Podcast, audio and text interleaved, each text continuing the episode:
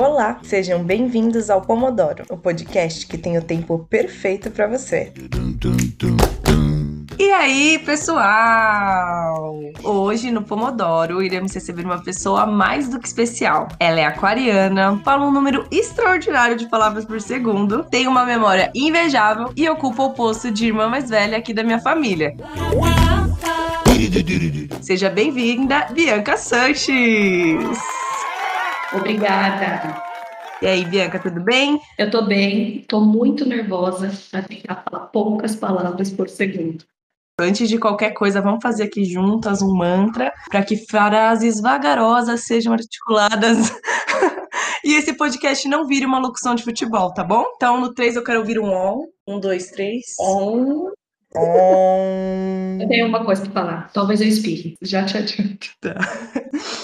Vamos começar pela nossa pergunta tradicional desse podcast, beleza? Então, Bianca, do que, que você acha que a gente vai conversar hoje? Só pode chutar uma coisa? Ah, pode chutar quantas você quiser. Eu acho que a gente pode falar sobre saúde e bem-estar ou odontologia. Esses são os meus super chutes. Bianca, você não chegou nem um pouco perto, tá? Do que a gente vai falar hoje. Você chutou sua profissão, né? Para quem não sabe, a minha irmã é dentista do SUS. Mas o assunto vai ser Inteligência pula uma geração ou não? Tô zoando. Você sabe que se eu for inteligente e você não, não pulou uma geração, a gente é da mesma geração. Pois é, né? Então, concluímos que pulou. É, hoje a gente vai falar, tá, sobre uma viagem impressionante que você fez pelo Oriente Médio. Não acredito, amei, amei. Nossa, não estudei antes, meu Deus, já tô preocupada. Agora eu vou pôr uma música do Aladdin, tá bom? Você tem certeza? Você deu uma estudada também? Respira. dei, dei uma estudada.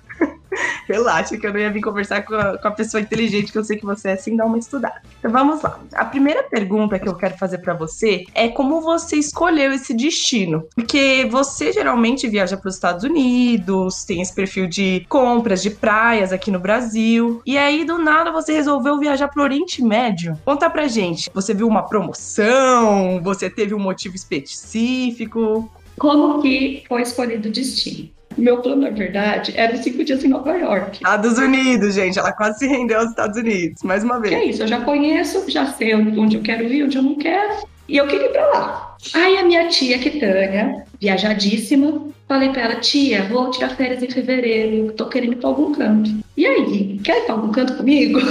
Aí ela falou, ai, Bi, vamos. Só que, gente, não sei se ela vai escutar isso. Esse tudo cá entre nós. Falei pra ela, falei, tia, vamos sortear o destino? Ela falou, vamos. Meu, aí. Não, eu fiquei doida.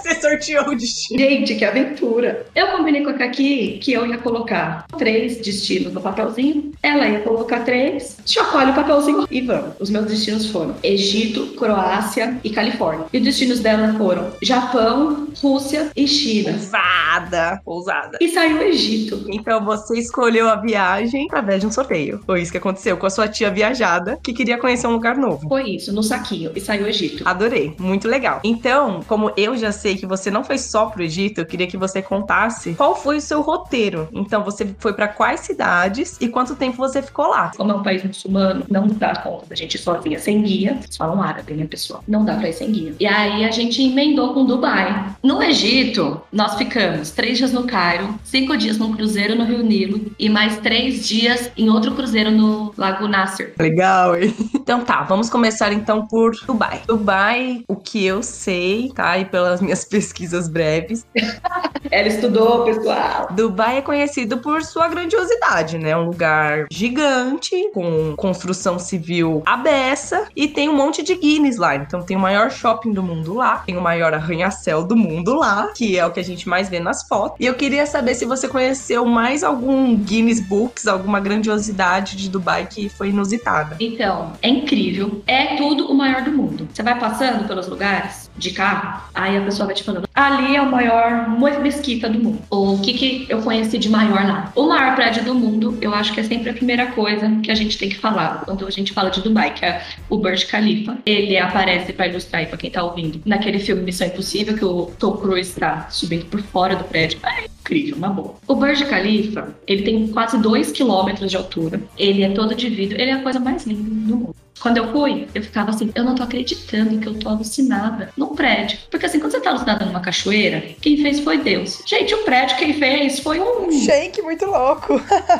e eu lá, alucinada olhando para aquilo. E todos os prédios são muito altos, é tudo muito. Assim, bizarro. Tudo muito banhado a ouro, mel de dois mil dólares. Umas coisas assim de outro mundo. Tudo muito rico. Tem um lugar que é muito legal. É um porta-retrato. E de um lado você vê New Dubai, que é a nova moderna do jeito que a gente conhece. E do outro lado da moldura é The Old Dubai. É onde a cidade começou, os primeiros habitantes do deserto construíram ali. Então é umas casinhas de barro, uma coisa bem histórica mesmo. A gente também visitou lá, que tem esse lado histórico de Dubai. Ficou muito conhecido Dubai por causa do petróleo, só que o Sheik pensou o quê? O petróleo acaba, né, gente? E aí ele fez uma potência do turismo. Incrível, muito legal a história de Dubai. E eu soube que é o pior café do mundo.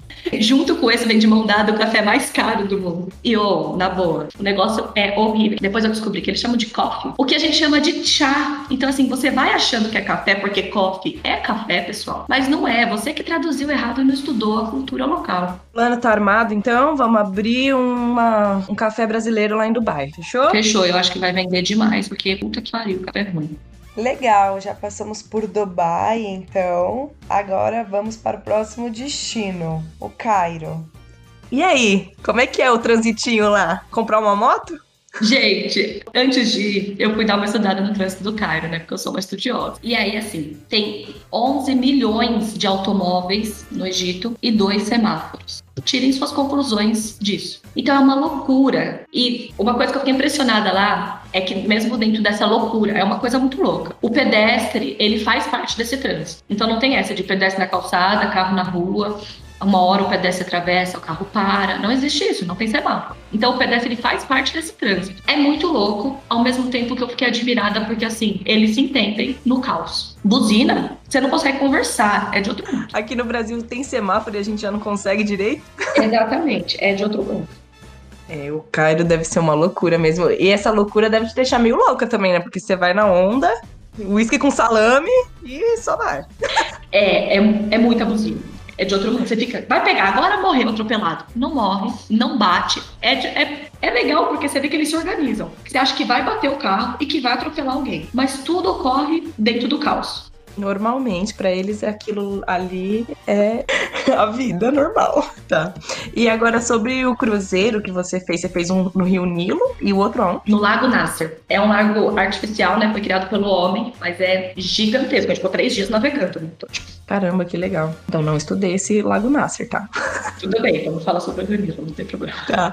Então, no Rio Nilo, o que eu queria que você contasse para quem tá ouvindo foi um comércio super diferenciado que você teve contato lá, que você trouxe até uma toalha aqui pra gente, linda. Mas o curioso não é exatamente o que você comprou, e sim como te foi vendido, né? Porque você estava dentro de um cruzeiro. Como é que foi que essa toalha chegou na sua mão? Conta aí. O cruzeiro, não pense em transatlânticos. É um barcão, né? Então, é cruzeiro, mas é um barcão num rio. E é um rio que as pessoas vivem nas cidades por onde eles estão passando e cada um se vira do jeito que quer. Cidade turística, o que que aparece? Gente querendo vender coisa pros turistas empolgados. Então a gente tava lá no topo do barco, onde ficava a piscina e tal olhando aquele rio, pensando como a vida é bela. Uma gritaria danada, do nada. Uma gritaria, uma gritaria. Gente, de onde vem essa gritaria? Quando a gente olhou para baixo, um barquinho pequenininho com dois caras dentro, berrando, muito, muito loucos. É o seguinte, eles estavam vendendo toalhas, de mesa e de corpo. E aí ele, você falava, então eu quero ver essa toalha. Eles mostravam, tinha várias estampas. Você falava, quero ela. Gente, imagine esse diálogo, né? Uma pessoa falando em árabe, outro em inglês, português, sei lá. Até descobrir que era uma toalha. Eles arranhavam o espanhol, então era mais ou menos no espanhol que rolavam as coisas. Legal. Mostravam as estampas, alguém falava que queria, jogava lá pra cima. Eles jogavam, arremessavam a toalha e ela chegava. Gente, é alto, é que eu vi foto, eu vou pôr o vídeo aqui no Insta pra quem quiser ver, mas é muito alto, eles arremessavam arremessavam real a toalha, né? Tipo... É, você tá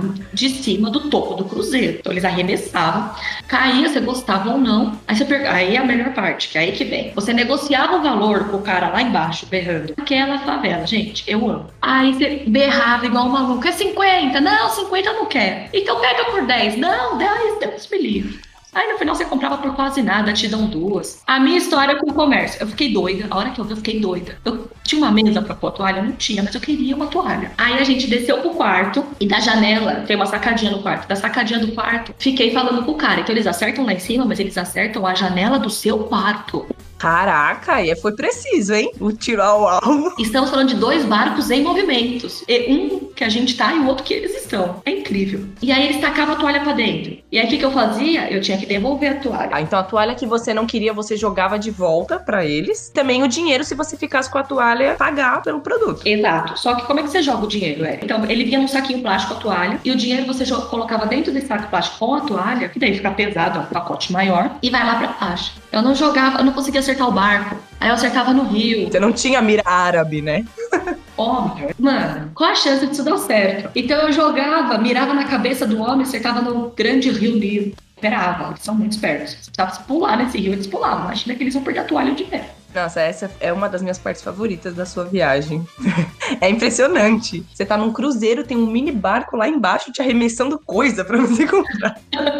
Isso que eu chamo de comércio, né, insistente. Teve mais algum outro comércio que você falou, putz, isso aqui é muito diferente? Teve, teve outro. A gente ainda tava fazendo cruzeiro no Rio Nilo, mas aí ele parou numa cidade.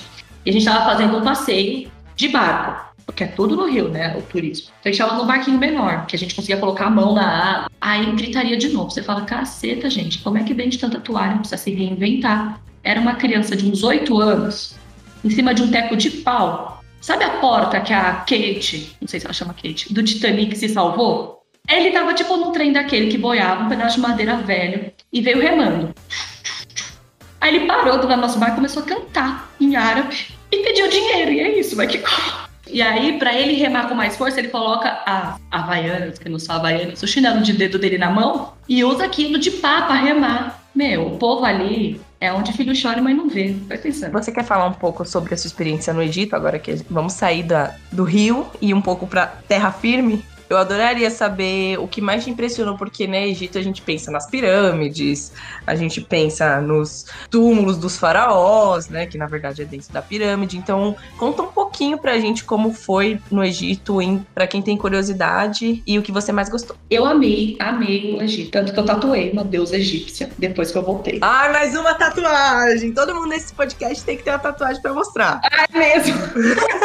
Vamos mostrar sua tatuagem. Ela tatuou. Qual é a deusa que você tatuou? É a Nefertiti. Ela foi rainha do Egito e na época ela foi adorada como deusa porque ela mudou a religião do Egito quando ela reinou. Vamos lá então. O que, que me chamou muita atenção no Egito, terra firme? O Cairo, que é onde ficam as pirâmides, já começa impressionante por aí. As pirâmides, não sei o que você imagina. Posso fazer uma pergunta para entrevistador? Claro. Você imagina as pirâmides aonde? Imagina as pirâmides num deserto. Tipo, para você chegar nas pirâmides. Bug 4x4. É o que todo mundo, eu acho, que mais ou menos fantasia. Um deserto, bug, perfeito, amei. É no meio da cidade. Você pensa assim, ó. Você tá andando na Avenida do Estado, você virou à direita três pirâmides e uma esfinge. É isso. Tem uma rua pra chegar nas pirâmides? É isso. Eu almocei no restaurante em frente. É isso. Não tem um deserto. É no meio da cidade. Você estaciona o carro e vai a pé. O homem não tem limite, né, gente? Podia ter dado uma margem ali pra fazer aquilo, né? Não. Vamos construir até onde der. Se fosse no Brasil, ia ter casinha em cima da pirâmide. O quê? Já ia estar tudo invadido cada tijolo daquela pirâmide. É bom porque é de fácil acesso, né, pessoal? 20 minutos do seu hotel, você chegou nas pirâmides. O Uber dá 7 reais. É, é exato, é muito rápido. Então as pirâmides é impressionante porque em Dubai é um contraste muito grande, que você tá num lugar muito rico, milionário, que é tudo muito moderno e enorme. E aí do nada você chega em um lugar muito pobre, miserável, sabe? Você vê que é, é miséria mesmo. Não tô brincando, um lugar muito pobre. Cairo. O Cairo é o Egito como um todo. Você vai andando pelas ruínas pra chegar nos templos, é um lugar muito pobre, muito. E aí, do nada, as coisas são tão grandes quanto em Dubai. Aquela grandiosidade que você fala, caraca. Só que foi construída há 3 mil anos. A gente tá em 2020, não tem 3 mil anos existindo ainda, nós. Só que eles, eles são muito religiosos, eram. Eles eram politeístas, adoravam mil deuses. E todos os templos têm referência aos deuses, às guerras que eles fizeram. E o que eu aprendi lá, curiosidade, que na parede vale tudo. Tinha um rei, era o Ramsés II. Ele reinou por muito tempo, ele era muito guerre- guerreiro. E aí ele pintava ele nas paredes, ganhando guerras, com fortunas e deuses. Só que é o seguinte, ele não ganhou a guerra. É muito, muito curioso, as coisas estão muito intactas. Porque elas ficaram soterradas embaixo de areia por milhares de anos. Elas estão sendo descobertas ainda. Será que tem alguma pirâmide escondida ainda? A maioria dos túmulos, que eles eram enterrados com todas as suas riquezas, porque eles acreditavam que para chegar no céu, para ser aceito, eles tinham que levar as riquezas. Comprar o um pedacinho do céu, famoso isso. Exato, utilizado até hoje, a gente achando que é novo. Quase todos os túmulos foram saqueados na época, e o único que foi achado com quase todos os tesouros do faraó foi o do Tutankhamon, famosíssimo. Nossa, famoso, me veio aqui na cabeça na hora que você falou. Ah, não? Eu visitei o túmulo do Tutankhamon, que fica no Vale dos Reis. E tinha alguma armadilha, alguma pedra saiu rolando atrás de você, escaravelhos, ou foi tudo bem? Não, comigo tudo bem. Quando foi descoberto o túmulo de Tutankhamon, foi por um arqueólogo inglês, ele chama Carter, e ele levou um tesouro. É, vários tesouros foram roubados também pela equipe, né? Não foram todos, mas alguns foram levados de presentes para casa. A Inglaterra levou uma corneta, como se fosse, que na época dos faraós, essa corneta era como se anunciasse a guerra. Então tinha guerra, a, a cornetinha do faraó era tocar. E essa corneta ficou na Inglaterra. E quando a Inglaterra é, foi aniversário, acho que não sei se foi aniversário da Inglaterra, de Londres, enfim, algum evento importante aconteceu recentemente. E falaram o quê? Vamos tocar essa corneta do Tutankhamon em comemoração a esse evento importante que tá tendo. Então a Inglaterra foi lá no Egito, pegou uma corneta de um faraó poderoso, tá? Então saqueou, levou para casa. Ai, corneta bonita, vou levar. E daí, agora, nos dias de hoje, eles tiveram a ideia de tocar para celebrar uma data importante da Inglaterra e aconteceu algum babado, é isso? Começou a Primeira Guerra Mundial. Vai, toca a corneta do o cara contou a história, o guia, eu fiquei, ah, história de egípcio pra turista trouxa, né? Dei um Google, é real. Então, é, sabe por que que isso aconteceu, né? Porque eles acharam que o quê? Pô, a gente esfrega a lâmpada, sai o gênio, vamos tocar a corneta, vai que vem algum tesouro. Mas não, é da guerra. Tá vendo? É, então, eles tocaram em comemoração ao evento deles. E eu não sei se foi no dia seguinte, enfim, foi num evento bem próximo. Começou a primeira aula. Babado. Babado. Tinha um escaravelho, que é aquele besourão uma puta estátua grande. E aí o guia falou, gente, acredita-se que se der 10 voltas em volta desses caras velhos, você vai ter sorte na vida. Eu, que não sou besta, já queria sair correndo em volta desse negócio. Falei, você deixa comigo. Tinha tipo umas 60 pessoas dando volta no besouro. Um bando de trouxa. Olha, dei volta. E tu pensa uma bicha que deu volta naqueles cara velho. Voltei, foi o quê? Pandemia, fecha tudo, acabou sua vida. Pois é, pessoal. Dê voltas nos cara velho pra você ver. Eu devo ter dado no sentido errado, deve ter sido no sentido. É, você não sabe, você tinha que dar uma volta de joelho falando uísque com salame. Você não entendeu o negócio. Ah. Bianca, adorei saber mais sobre a sua viagem pelo Egito, por Dubai. Tenho certeza que todo mundo vai achar super interessante também. Queria agradecer sua participação. Érica, obrigada. Eu amei o tema, jamais esperaria esse tema. Eu achei incrível. Que bom. E Bianca, agora, né, vou deixar você escolher o próximo tema, porque você vai voltar aqui. Eu falei para você ir pensando em alguma coisa. Você conseguiu pensar em algo legal? Do que, que você quer falar da próxima vez que você vier aqui no Pomodoro? Antes de dar minha palpite, dar uma dica para os próximos convidados. Escolham dois temas para o próximo episódio. Porque esse é o primeiro que você escolheu for desse episódio. Ah, tá. Mas boa ideia, é verdade, boa dica. Nossa, entrei nessa noia. É, eu queria falar sobre o SUS na próxima. Uau! Acho que a gente está carente de saber o que realmente importa. Gostei, vou ter que pesquisar de novo. a próxima vez falaremos sobre o SUS. Sistema Único de Saúde. É isso, Brasil. Bianca, pode se despedir do pessoal e eu também adoraria que você deixasse um conselho para quem estiver nos ouvindo, para quem quer fazer uma viagem tão legal quanto a sua. Érica, eu amei participar desse segundo episódio. Eu espero que o seu podcast seja um sucesso. Que você chame os convidados de novo para o tema sugerido. O meu conselho para o pessoal que está indo viajar, seja lá para onde for, é planeje. Faz o planejamento da sua viagem, um planejamento financeiro, que tudo vai dar certo. Você vai conseguir realizar os seus sonhos de viajar para onde for. Me sigam no Instagram, arroba Bianca HM Sanchez, com Z no final. E ficamos por aqui, pessoal. Depois dessa paradinha em Dubai e esse papo egípcio, eu encerro o episódio de hoje. Para quem ficou curioso e quer ver esse comércio maluco pelo Rio Nilo, segue a gente lá no Instagram, @pomocast. Até a próxima!